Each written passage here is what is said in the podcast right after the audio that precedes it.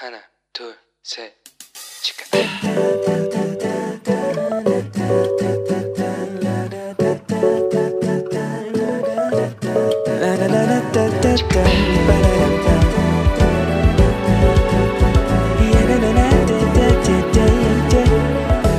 Here we go. Hello，你这个星期过得好吗？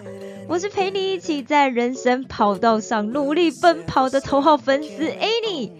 Hello，大家，这个礼拜真的很冷，对不对？哇，几乎都是零下哎，而且就是礼拜一晚上下了很大的雪吧，其实我没看到，但是我隔天早上起来的时候就很有朋友跟我讲说，哦，隔前天晚上下了很大的雪，怎么样？那我就开窗户，哦，果然外面一片白。但幸好啊，礼拜二开始每天都有大太阳。虽然天气很冷啊，但是只要有阳光，就会觉得哎，好像没有那么难受。你知道有很多人会有什么冬天忧郁症，大家知道吗？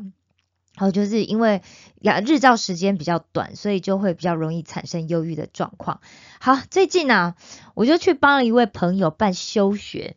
那休学就整个过程其实非常的简单，我就帮他签了名，然后不到两分钟结束。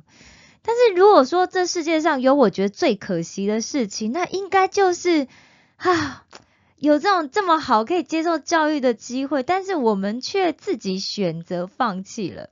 当然啦，有一些朋友会跟我讲说，哎、哎你我就不喜欢读书嘛，我喜欢做别的事啊，对不对？而且我要把握我的时间跟机会啊，不是吗？的确，我其实就是因为喜欢读书，也爱读书，所以就觉得能够读书对我来说是一件要珍惜跟把握的事情。那各位，对你来讲啊，那一件最珍惜，就是如果你有机会的话，你会最想要把握的事情又是什么呢？其实我觉得休学也没有问题，但是一定要全心全力去投注在你觉得你现在要把握机会去做的那一件事情，这样才不会对不起上帝跟自己，对吗？我认识两位哦，就是现在目前身上是患有罕见疾病的朋友，而且他们的就是呃，按照就是他们现他们的这个疾病的状况，跟他们现在已经就是生存的年年期来讲，其实他们已经算是都超出了原本的预期了，而且非常长时间。然后他一个是男生，一个是女生，他们现在都还很年轻哦，但他们大概都是十几岁的时候就开始发病。那而且因为他们的病呢、其实目前就是罕见疾病嘛，其实就是没有一个有效的医治方法，只能就说哦，什么症状发生的时候就去单独治疗那个症状，但是他们的状况其实就是真的非常的。哦，不是那么的理想，这样一个是会一直不断的癌症复发，而且会是各种不同的癌症。那另外一个其实他就是有肺的问题、呼吸的问题，所以他都必须要一直一直就是必须依靠这个氧气瓶哦。其实对他们来讲，其实每一天呐、能够再睁开眼睛就多活一天，其实就是他们最珍惜的事情。因为其实对他来讲，他根本就没有办法确定自己还有多少时间可以活着。所以呀、他们每一天就像是最宝最后一天这样子的宝贵。但尽管是如此哦，我认识的他们都还是非常努力，而且他不想浪费他每一天的时间。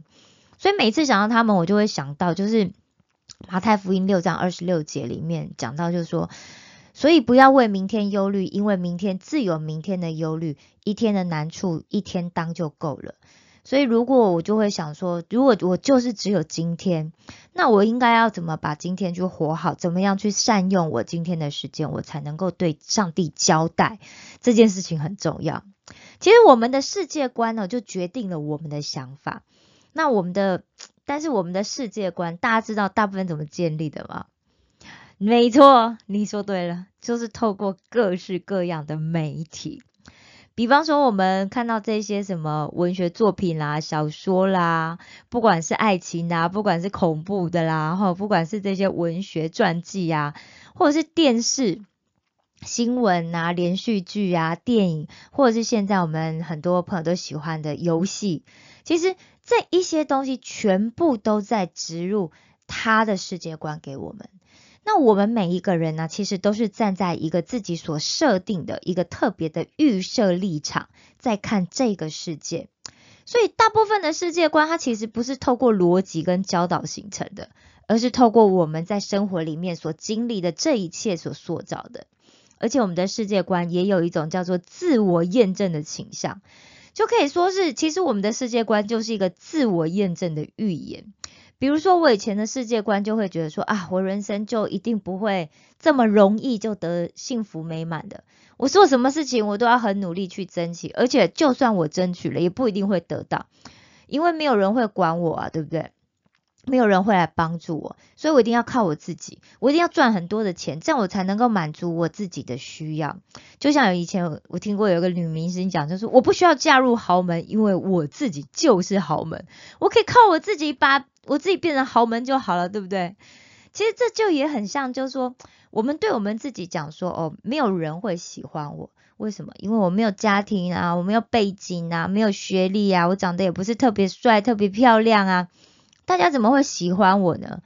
那当我们有这种想法的时候，我们就不可能会觉得有人会喜欢我们嘛，对吧？然后我们就经常会很容易表现在外面，我们可能自己不自觉哦。但是我们呈现出来，会让人家觉得我们就好像很厌世，然后全世界都是跟我们作对、与我们为敌的那一种态度跟样子。那结果会怎么样？当然。别人也不会喜欢我们啊，对不对？那别人不喜欢我们的这一件事情，就会更加强。嗯，我们的世界观是对的。举个简单的例子哦，如果你最近刚好想要换一个苹果的手机，你就觉得嗯，这苹果手机很棒、很美，然后功能又很好，你就会发现哇，怎么？走到哪里，你都可以看到这个苹果新手机的讯息。你不是滑手机的时候，就很容易看到相关的报道啊，相关什么使用啊、开箱啊。就是你可能连去外面喝咖啡，你都很容易，哎，那个人也拿了一部新的，就是你想要的这个苹果手机呀。对，它印证了一件事情，我们会吸引我们想要的。这就是有一些心理学家在说啊，你的潜意识会吸引你脑中想的事物来到你的身边，所以我们想什么，我们就会吸引什么。我们的世界观会决定我们要注意的东西，而且我们世界观还会把我们这个结果给放大。假设我们觉得只要事情不去按照我们想象的完成的话，那就会让我们觉得痛苦。那我们就会很容易觉得生活里面处处都不完美啊。比方说，为什么我妈妈就那么爱碎念，那么唠叨，又那么软弱？为什么我的爸爸就是这么的武断，他就是这么专制，而且他都不支持我想要做的事情？为什么我的男朋友总是那么无趣，而且不修边幅？难道他不能好好穿衣服吗？为什么我的女朋友脾气总是那么骄纵，好像全世界都只有他是对的？为什么事情总是不能按照我想象的、我想要的去完成呢？但是当世界观啊遇到一些事故，就是说我们在讲说这些人生的挫折的时候，这个时候我们内心的这个不安跟我们以前的经验，就非常容易会挑起我们的恐惧。所以完美主义的人很容易有一些症状，就是第一个最容易看见的症状就是失望。那失望再下来就会伴随心理学里面会讲的，比方说会有焦虑，会有忧郁，会有强迫症，然后饮食会失调。大家可以注意哦，我们身边啊这些肠胃不好的这一些朋友们，是不是在某一个程度上就是一个完美主义者？我本身就是，我赶快承认，我以前肠胃非常非常非常不好，我是长期的肠胃炎的那种人，所以我大概吃。就是治疗胃啊，或者甚至后后来，就是还有这个胃食道逆流的症状啊，其实大概就是十几二十，对，讲出来我的年纪，我不想告诉你们，没有啦，开玩笑，其实对我来讲没有什么好不能讲的。好，其实简单来讲啊，就是说。你可以透过一些小细节去观察，就是我自己是不是一个完美主义的人，你就不要看别人，你会说啊那个人就是不要看别人，我们永远看我们自己，好不好？而且当我们有完美主义的时候，要留意哦，我们也很容易会去过度要求我们身边的人，因为我们就会希望一切都是完美的，然后因为这样子的话，其实我们身边的人其实他们会好过吗？他当然也不好过啊。而且我们其实也很容易就会在言语或者是行为上面去伤害他们，而且重点是我们还不觉得抱歉，很糟，对不对？啊，其实我们如果有完美主义的人啊，其实基本上我跟你讲，很容易我们就会被上帝无条件接纳的爱给吸引，然后我们就会非常兴奋，哇，终于找到有一个神，上帝是可以完全接受我的，所以我们就非常容易成为基督徒。但是很快的哦。当我们的蜜月期过了之后，我们就会把我们对父母的形象投射到神的身上，或者是我们对完美的形象，我们会投射到神的身上。如果我们从来我们都没有对我们自己感到满意，那下一步是什么？很自然的就会是，好吧，上帝也不会对我满意。无论我再怎么努力，永远会有人在神面前做的比我好，因为上帝那么完美，他的标准一定就是非常高啊。所以，我们总会想象，就是上帝神啊，总是会认为说啊，你做的不够啊，你做的不够，你还要做的更多，你祷告不够，你读经不够。然后，上帝会对我们说：“对不起，你还不够好，所以你想要的我不能给你。”其实有朋友就问我说：“哎，没有申请大学院，没有申请到大学院，你不难过吗？你不会紧张？那接下来要怎么办？”当然会啊，各位，我也是人，好吗？我当然也会觉得有稍稍的难过，当然也会为接下来的路担心啊，因为毕竟就是有很多这些啊要考虑的事情嘛。所以我就想说啊，我如果能够申请那个学校，大家想想，哇，一年四季我可以走在很漂亮的校园里面，是著名的，大家都公认的漂亮的学校里面，而且我可以在里面学习我觉得最有兴趣的课程。各位那些课程我全部都看过，我真的都很想上，而且我还可以约朋友们来吃我学校里面很有名的学餐哦，吃起来跟大家哦，以后你们来我们学校吃学餐，哇，怎么想都觉得怎么棒，对不对？但是啊，其实我讲实在话，就是，哎，如果我这么一帆风顺啊，各位，我的故事有什么好分享？有什么好听的？那我有什么可以分享给这些想要读书但是没有机会读书的朋友？对不对？那我的故事怎么可能激励到大家？没有啦，对不对？当然了，你可能会讲说，如果我考上，你说，哎，你那是你嘛？你都一帆风顺呐，上帝爱你呀，你考上理所当然啊，而且你看起来很努力、很认真啊，对不对？你身边有一群好朋友支持你，那我没有啊，我又没有你努力，我也没你认真，我也没有好朋友支持我啊，所以我什么都没有。我的人生就是注定不能完成梦想，我不能去做我想要做的事情，我就是一个注定要失败的人，我就是一个注定只能平平凡凡的人。各位，其实啊，我以前真的经常有这种想法，不要说以前，我其实现在有时候我还是会这样子想，我就觉得啊，算了啦，我觉得可能就是我祷告不够多，可能途径不够多，所以我申请不到，对不对？哦，好，但是我其实很快我会去转换想法。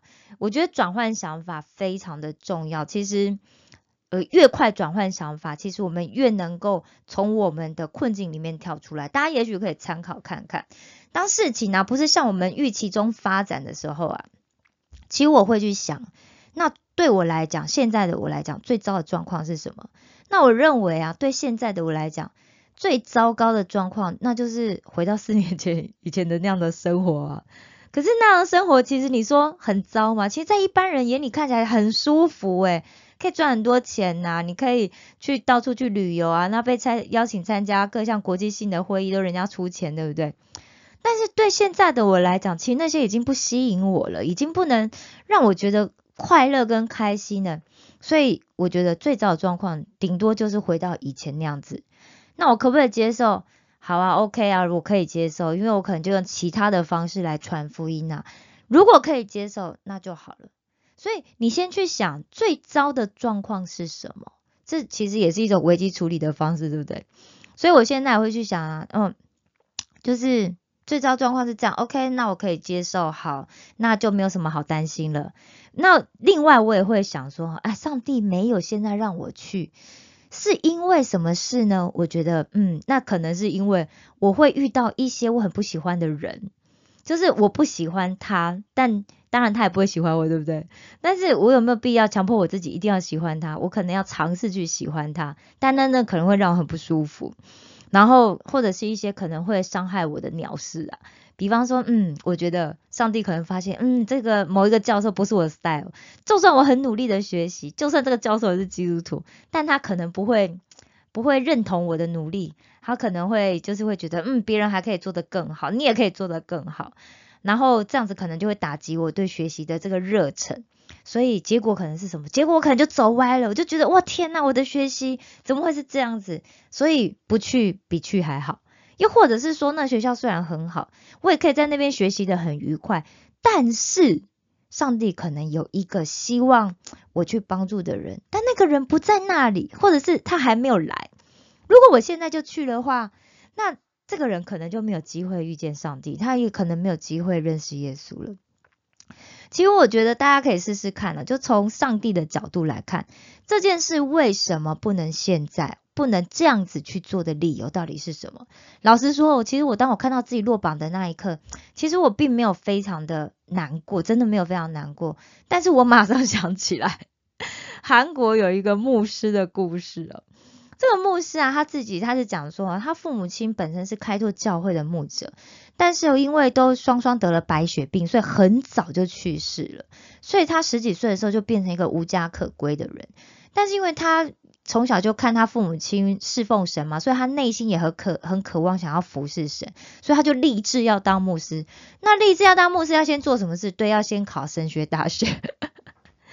各位，他考了十年，他都没考上。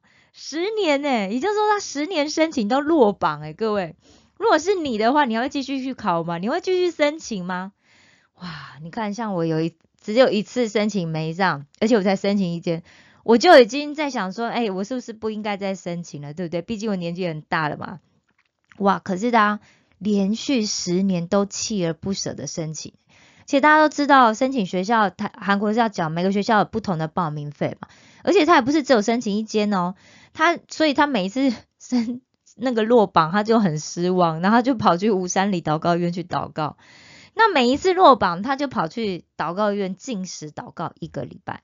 而且像韩国大学大学院不是一年是两次接受新生入学申请嘛，所以他就每年两次都申请，就这样十年过去，他就去吴三里祷告院去了二十次，然后每次进食祷告一个礼拜，但是这十年里面他的祷告没有得到回应。各位，他是一个牧者家庭出身诶，而且他非常敬虔，他热心想要服侍神诶，我相信他平常祷告也不少，而且他还进食祷告哦，有没有？哇！但是他还依然失败，年复一年继续的失败，最后终于让他录取。为什么呢？因为那一年韩国政府更改了这个大学的录取标准，所以他就终于被录取了，他就非常开心，而且他一次还被三间神学院录取。各位，我们经常是这样啊，我们每个礼拜去教会参加主日，有服侍的时候，我们也不会推辞，我们都去参，都去做。但是每次遇到事情不顺我们心的时候，我们就会埋怨神。上帝，我都照圣经里面你的教导，我都做啦，但是为什么还是这样子？为什么对我一点帮助都没有啊？结果就是什么？其实我们啊，就是无时不刻都在试探神，试探神会不会给我带来利益。如果上帝给我好处的话，我就顺服啊；如果没有的话，那我就要做我喜欢的了，我就要为所欲为了。各位，你相信吗？只要是神所成就的，就一定是对我们有益的。我再讲一次，只要是神所成就的，就一定是对我们有益的。大家真的相信吗？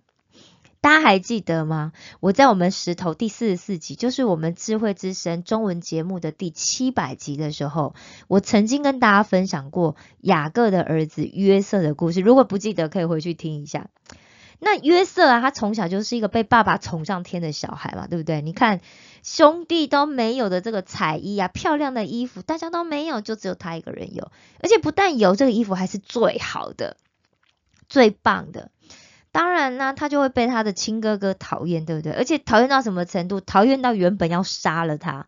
那后来虽然饶了他一命，但是他们就把他卖给这个以实玛利人。那以实玛利人呢，又把他带到埃及去卖给了埃及的这个法老守卫队的队长波提法。原本想说哦，在波提法家里，他总算可以过得比较舒服一点，终于当上了一人之下万人呃没有万人，然后 几十人之上的这个管家，可以过舒服一点啦。但没想到波提法的老婆看上他，但是哦不行，他坚守上帝的那个命令哦，他抵死不从。结果就被这个老婆给被他的这个这个祖母啊给陷害啊，就被关到监狱里面去。那在监狱里面的时候呢，他凭借着上帝给他这个能力，就去帮这个善长被关在监狱里面的善长跟九正解梦。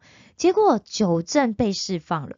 他原本希望哇，不管是善长还是九正被释放的时候，可不可以放了之后就去帮他去向法老求情，去伸冤一下，对不对？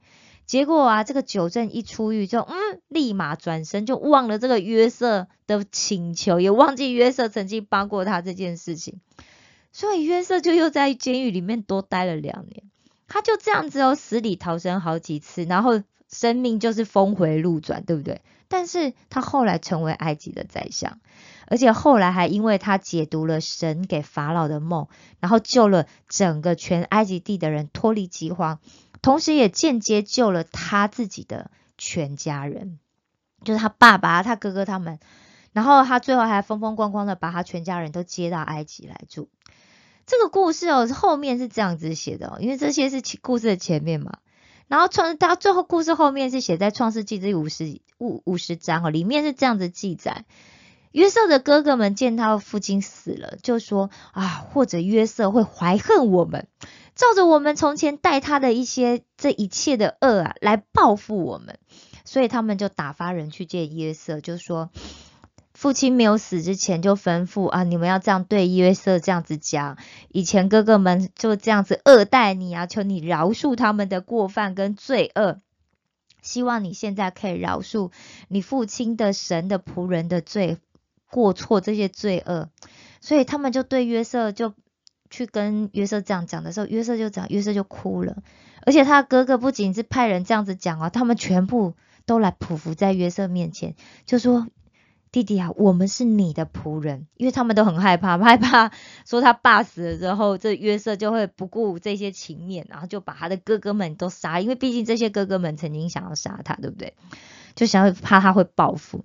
就约瑟说什么？约瑟说：“哥哥们，你不要害怕，我怎么可以替代神呢？以前呢，你们的意思是要害我，但是神的意思原是好的。”原来上帝的意思是美好的，上帝有一个美好的计划，因为他保全更多人的性命，来成就我们今天所有的人都可以安安稳稳，生命得以存活的这个光景。所以你们不要害怕，我会养活你们跟你们的富人跟小孩。所以约瑟就用这个很充满爱心的话来安慰他们，然后后来就大家都住在埃及地，就平安的度过了这样。所以《创世纪》这里面最重要的一句，就是在《创世纪》五十章的第二十节：“从前你们的意思是要害我，但神的意思原是好的，要保全许多人的性命，成就今日的光景。”也许你会不服气，你就跟我说：“哎，你……但是马太福音二十一章二十二节里面不是说，你们祷告无论求什么，只要信就必得着吗？”啊！各位，我跟你讲，没错，你知道我们基督徒最厉害就是什么？拿圣经相杀，特别是夫妻都是基督徒的时候，更容易这样子。然后就夫妻吵架的时候，就是我跟你讲，圣经里面怎么讲？我跟你说，牧师怎么说的？各位千万不要这样子。各位，你认为的信心到底是什么？我认为信心呢，其实不是用我们的意志力去说这件事情一定会成功。当然。我 前面那一句，他可能也是一个这样状况，但是我到底是要凭我的意志力去认为这件事情会成功，还是我是要相信神说，神说这件事情最终一定会成功？我们每次都会看现在的这个结果，但是神看的不是现在，神看的是最后的结果。所以当事情还在进展的时候，我们不要以为这个就是结局了。传道书七章八节里面讲过，事情的终局强如事情的起头，存心忍耐的胜过居心骄傲的。但是因为我们都是人嘛，对不对？那人就是什么？人就是很软弱，而且会很多疑。遇到事情没有顺利发展的时候，就会很焦虑。那这时候我们要先做些什么呢？各位，没错，就是你知道的，牧师经常讲的那两件事情。好啦，祷告再加上读经。讲实在话，我觉得就当我遇到这些非常不顺利的事情的时，我最需要先做的一件事情，我要先平静我的心。所以这两件就祷告跟读经这两件事情，确实可以先让我专注，不要去想这些事，不要去想那些会让我焦虑的事情。而且祷告加读经这两件事情需要的时间比例，其实对我们基督徒来讲，其实绝对会比你花很多时间去寻找新的路来的有用。为什么？因为神的计划还在进行，所以我们需要做的事情就是啊。我我所看见的不是神神所预计的，我现在所经历的只是一个过程。我们一定要先平静我们的内心，然后我们紧紧抓住神，千万不要离开神。希望大家可以从我失败的经验里面得到一点安慰。我也会为大家邀请申请成功的人，他到底是做了哪些事情来跟大家分享。因为我也跟大家一样，其实事情经常都不是照我想的去发展，但是我觉得没有关系啦，上帝会负责到底的。好的，最后啊，我想要感谢一些朋友。就有一些朋友啊，虽然就是他们没有在我们的官网上面留言，但他经常会发讯息告诉我们中文台的负责人 Gracie 说，哦，我们石头的节目给了他们很大的帮助啊，或者是安慰。真的，我非常感谢大家这样子的留言，那个透过 Gracie 来告诉大家我这些讯息，因为啊。真的听到这些事情的时候，听到这些话的时候，我真的都很被鼓励。那也希望大家，当然也希望大家还是可以常常来动动你的手指头，来我们的节目里面留言给我们。因为其实透过每一个讯息啊，其实我觉得我真的都可以感觉到，就是说我们虽然哦，在这个世界上不同的角落，我们在可能在不同的国家，我们在不同的环境里面。但是透过我这样每个礼拜跟大家的分享，透过你们留下来让我看到的这些鼓励，我们彼此都可以得到力量，我们彼此就可以再继续在我们的位置上面再多走一步。另外，我要感谢啊，就不知道是哪一位好心的朋友，哦，听说就把我们智慧之声所有的节目都上传到了喜马拉雅的平台上面，所以现在大家在喜马拉雅平台上面是可以听到我们的节目的。如果在国内的朋友，希望大家也有机会可以从那边去听，因为我很怕就不知道什么时候哪一个平台的那个节目会不见啊，或者对，希望大家都可以。在就算在不同的角落，大家都可以听到我们的节目，也希望我们的节目都可以成为你生活里的陪伴。但愿上帝祝福每一个正在听的节目的你，保有相信神所成就的都是好的的信心，永远都能够跟随神的旨意和脚步。石头们的青春日记，我们下次见哦。